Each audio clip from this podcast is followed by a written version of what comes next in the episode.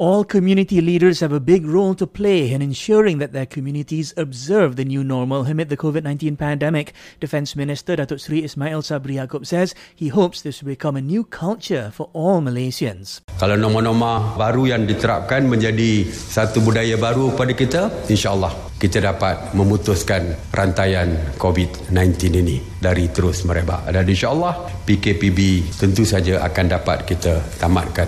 He adds that 43 people were detained yesterday for breaching conditional MCO SOPs. Meanwhile, 356 police compounds were issued. On another note, Datuk Seri Ismail says the RM1 charge for using bank ATMs will continue to be waived for now, even though services are back to their pre-MCO operating hours. With the COVID-19 outbreak being brought under control, unemployment and job security are becoming the top concerns for Malaysians.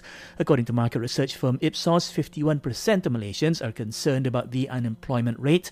Meanwhile, 74% of respondents said they were concerned over COVID-19, down 11% from the previous month.